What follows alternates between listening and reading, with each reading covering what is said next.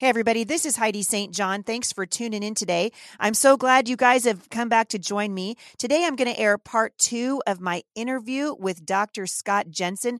Dr. Jensen is running for governor in the state of Minnesota. He is a trusted physician and has been a huge voice in the middle of the pandemic here in the United States. This is going to be a fantastic interview. Stick around. I think you're going to be encouraged.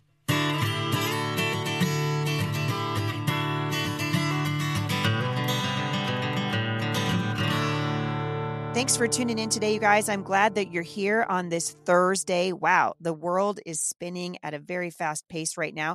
If you guys are interested in uh, hearing more about what's happening in my life, you can go to HeidiSt.JohnForCongress.com. Also, want to encourage you to join me at Mom Strong International. We are under the direction right now, under the teaching ministry of my friend Jennifer Strickland, and she's going to be wrapping that up at the end of September. And then we're going to start a brand new study. So if you guys want to get into the word, now is a great time to do it. I would venture to say that we have never needed uh, to be engaged with the Word of God and in God's Word. We've never needed it more than we need it right now. I'm going to go ahead and air part two of my interview with Dr. Scott Jensen. For those of you who missed it yesterday, you're going to want to go back and listen. We were talking about uh, civil disobedience and what's happening uh, in the United States right now as really American workers are being displaced and replaced uh, this is a very, very troubling trend that we're seeing. Uh, Dr. Jensen has a very good and wise perspective on this. So I know you guys are going to be encouraged to listen to it. Today, we're going to pick up that conversation and talk a little bit more about COVID 19. What is the right response? To this pandemic with a 99.9% survival rate, and where do we go from here? Without further uh, information, this is part two of my interview with Dr. Scott Jensen uh, we're this is a very frightening time for our nation, and and I think now we're really seeing the tail of this big dragon, which is the public education system that has not been teaching our children about liberty and has not been teaching them about our Constitution or our founding fathers, or if they have, they've been twisting it. So we've got a lot of young people now out in the culture today who would strongly disagree. They think safety is more important than freedom, and boy, we're going to see those two things come head to head. I want to switch really quickly and just talk to you about COVID. So uh, last time I spoke spoke to you on the phone, I said, Hey, what is the survival rate for COVID 19? And you said 99.9%. Is that still the case? It depends upon what population you're addressing. I think if you're talking about people over the age of 75 with multiple medical conditions and multiple prescription drugs, you're looking at potentially a 1 in 20 chance of dying.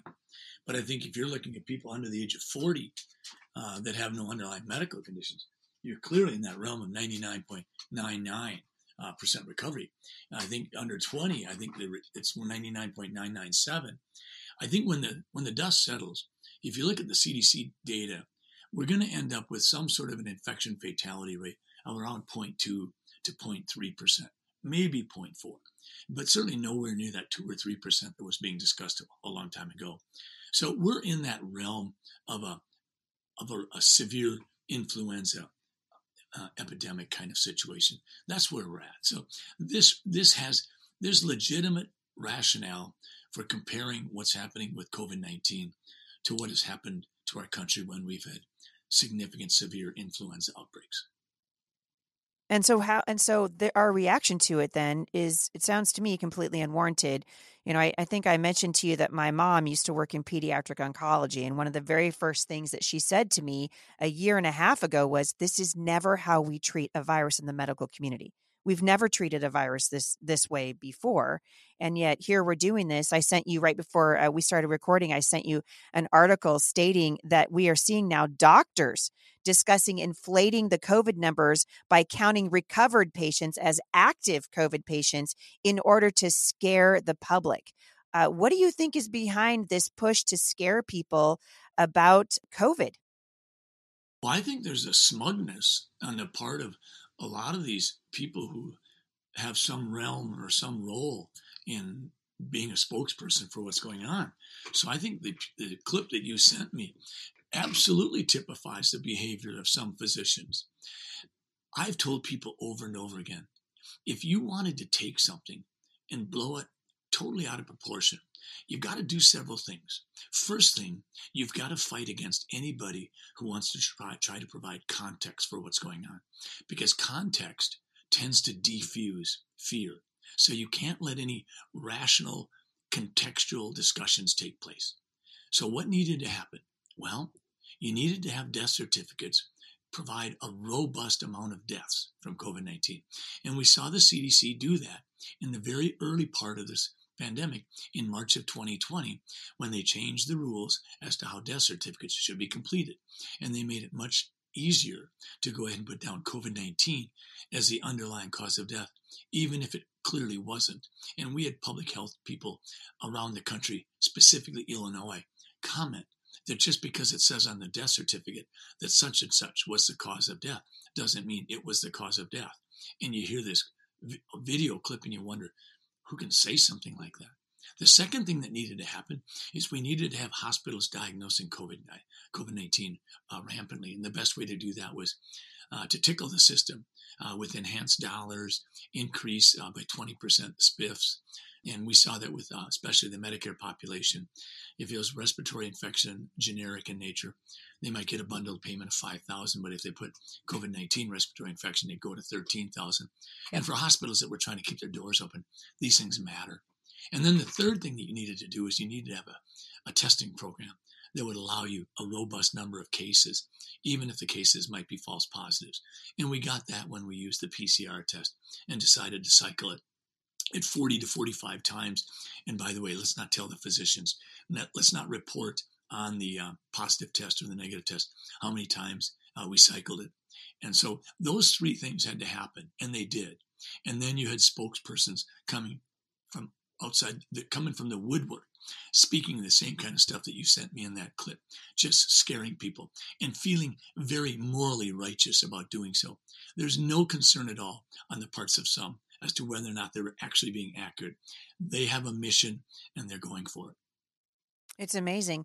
And I think people are not, they don't trust the CDC anymore. You know, the CDC has gone from a trusted organization to one now that, that people look at and go, I don't care, you know, what you say. Did you notice that just last week they changed the definition of a vaccine?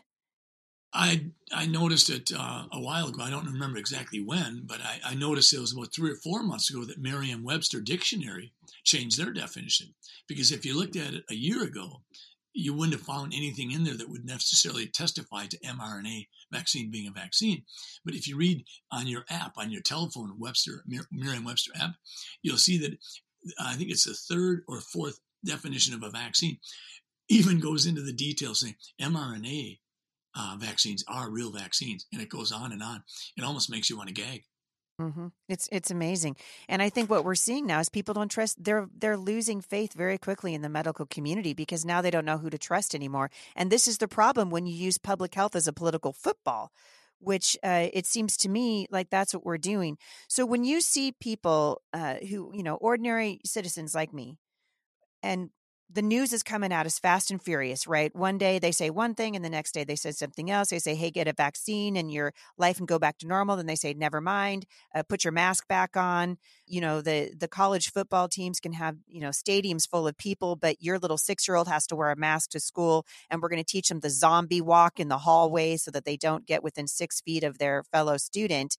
What do you say to parents and to citizens who are trying to navigate this? What is the best way forward in terms of credible sources of news? Where do we look to find information that is true and not this highly politicized garbage that we see coming out of the mainstream media and the Biden administration? Well, I tell them very upfront, Heidi, that there's no magic bullet. I wish I had the uh, the power and the authority to make things right, but I don't. So I I tell them to follow their conscience. Um, religious and conscientious exemptions are available in some situations. I ask them to delay because I do believe that we're getting we're, we're pushing through this. I think that slowly, inexorably, uh, because of the number of people that have been vaccinated and in that situation, hopefully would have a, a reduced likelihood of hospitalization or death, particularly for the vulnerable. That combining those folks with the number of people that have had the COVID 19 and recover naturally and, and, and likely have a, a, far more robust immunity to uh, COVID 19 than they might have gotten from a two step Pfizer program. I tell people hang in there, delay, apply for your exemptions, make the decision on your own, regardless of what my patients decide, I, I always tell them, I support you either way. I don't know that I've ever told a patient, don't get a vaccine or do get a vaccine. I think I've always had the discussion and I've turned to the patient or to the parent and I've said, you have to make this one. I can't make it for you. And those are the kinds of conversations I've had with my patients regarding vaccines for decades.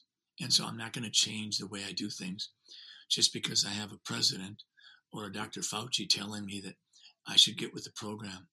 I'm not going to drink the Kool Aid. I want my patients to make the decision. I'll be there for them.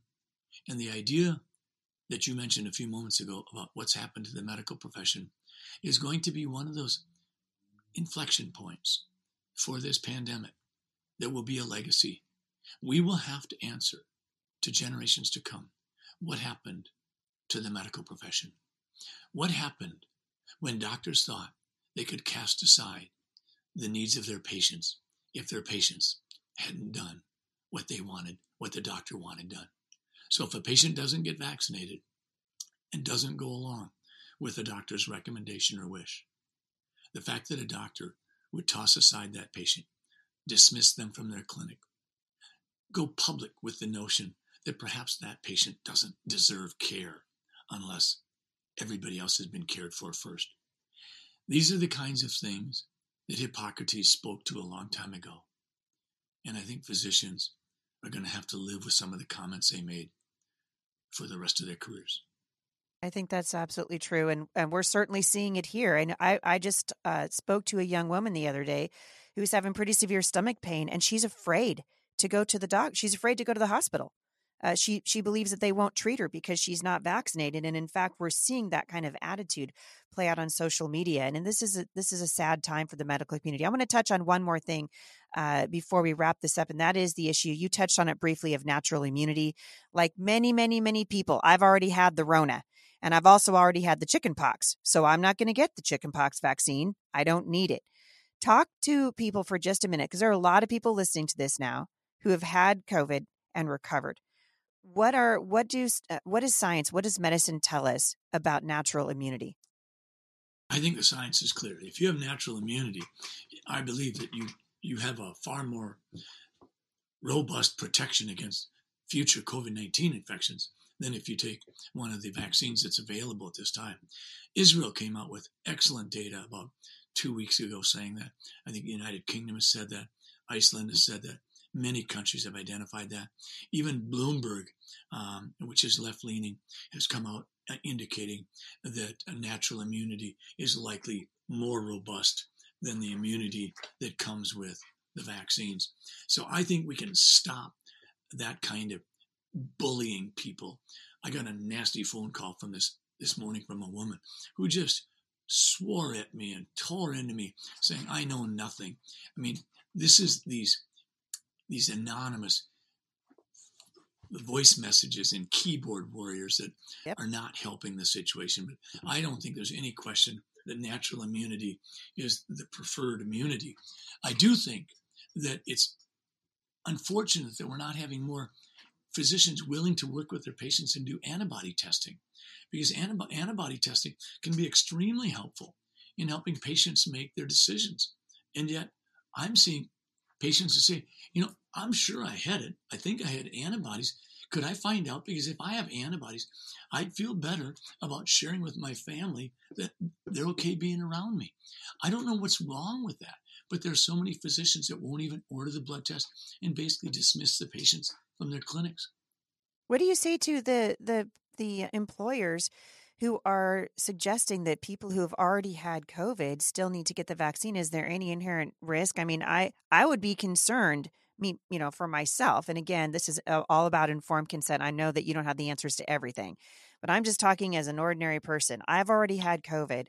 I would be I would be loath to go get a vaccination on top of the fact that I already have natural immunity. Could it backfire? Is there a way that that wouldn't be potentially good for me? I think there's a lot we don't know, and, and certainly there are people out there with a, a great deal more expertise than I have regarding antibody de- uh, dependent enhanced reactions. And we certainly had this thing with dengue fever in the Philippines, where it appeared that one of the worst things we could do was to vaccinate. And then those children, when they did get an exposure to dengue fever, had a terrible time. Some of these are deep virological principles that I don't understand completely. And I don't even know if medicine does yet. We're learning all the time. But the idea that someone who has immunity, demonstrable immunity, I mean, I was donating my plasma because the blood bank said I had all the antibodies necessary for a patient with COVID 19 who is struggling to recover, might benefit from my plasma. So when someone comes at me and says, Well, you got to get the vax, I'm saying, Why do you say that? Do you realize that when you do that, you come across as uneducated and you're planting the seeds of conspiracy in the minds of many? I mean, we're roundly criticizing anybody who believes in any kind of conspiracy, right? Yes. Well, how do we know that one person's truth isn't another person's conspiracy? We've got to stop doing this to one another. Boy, and it, it just is, it's just adding to the division. And this country is in a terrible place right now uh, with regard to the division that we see uh, all throughout the nation. You have decided in the middle of all of this, in the middle of uh, advocating for your uh, for your patients and being a, a, voice for not only sanity when it comes to the lockdowns and just trying to bring a voice of reason. That's what I always think of when I watch you, uh, especially when you're doing Facebook Live. I think, man, this guy's just bringing such common sense to the conversation. You have, in the middle of all this, launched a run for governor in the state of Minnesota. How is that going uh, for you, and how can people get behind you and help you? Well, it's been going incredibly. Johann Goethe said a couple hundred years ago when you finally make the commitment, things will happen that you might never have counted on. And we've certainly experienced that. In the first six months of our, our campaign, we've raised over a million dollars. And uh, in the circumstances of being more than a year in advance of the election, a Republican's statewide election, it's never been done before in Minnesota. We have 80,000 people that have joined our email team. We have over half a million people following us on our various social media platforms every day. We have some 2,500 people that said, We'll come and be delegates for you. It's been an astonishing response. I've done 12 city tours in the northern part of Minnesota, 12 city tours in the southwestern part of Minnesota, and everywhere we go, we feel this electrical pulse of patients, excuse me, of voters and citizens. a lot of them are up. patients too. yes, they are. But they're rising up and saying enough is enough. We've got to get off the sidelines. We've got to get on the field of battle, do the blocking and tackling, help carry the ball, catch a few passes, throw some passes. We're all in. So it's been going remarkably. Our website is drscottjensen.com, D-R-S-C-O-T-T-J-E-N-S-E-N.com.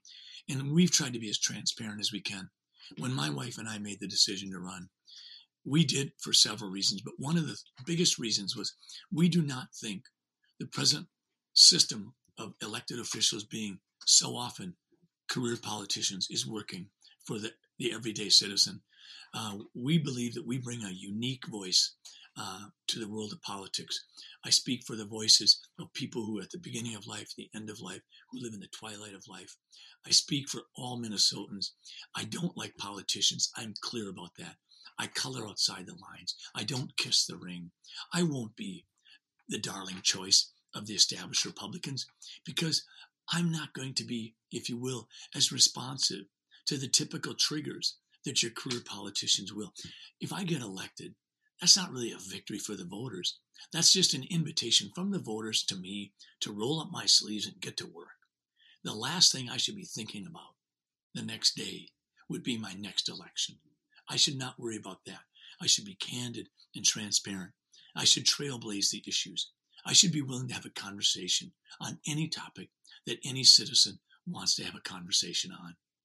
That's why I decided to run, because honestly, if we don't change the way we've been doing it, I don't see how America pulls through the level of distrust, the level of resignation, the level of I'm going to detach. That's where we're at today. And this is not the American spirit that gave, if you will, rise to the greatest democracy of freedom in the history of man. Oh, it's so true. And, uh, you know, Minnesotans have an opportunity right now to really wrestle free from. You guys have a lot of liberal wackadoos out there that are representing you uh, in Congress. And uh, and and I think Minnesotans are tired of it, you know, uh, and they they're recognizing it's not working. So it looks to me uh, like you have a real shot at it. When is your election? It's in November of 2022, so it's it's 13 and a half months away. It's great. Uh, there's quite a bit of competition. Uh, the people I'm competing with are good people. I think several of them have been, if you will, perhaps attached to politics a bit longer than I would be comfortable with. Uh, but that's for the people to decide. But I know that our campaign is is out there. We're transparent, and we're not going to stop being transparent. Well, I wish you all the best. You are a voice of reason and uh, someone who who clearly, I think the one of the things I love about your candidacy the most is that you genuinely love the people of Minnesota. Uh, and you guys, you have a demonstrated track record of that. I was looking up on your website that you've been married to your beautiful wife for 43 years. Is that right? Yeah, she's the best thing that's ever happened to me. I love it. I love it. Well, I wish you all the best. What is your website again? dr S C O T T J E N S E N dot com. Dr. Scott Jensen, you are a national treasure, and uh, I wish you all the best. I'd love to have you on sometime in the next couple of months, and we can get updated on uh, how your campaign is going and just hear your wisdom. It's sound and it's encouraging for people in the midst of a very troubling time in the United States. I thank you so much for coming on the program today. Thank you, Heidi, for having me as your guest. You're welcome. For more information on Dr. Scott Jensen and his run, for governor in Minnesota. I will link back to that in the show notes today. Go to HeidiSt.John.com for more information. Thank you for listening today, everybody, and I will see you back here tomorrow at the intersection of faith and culture. For more encouragement, visit me online at MomStrongInternational.com.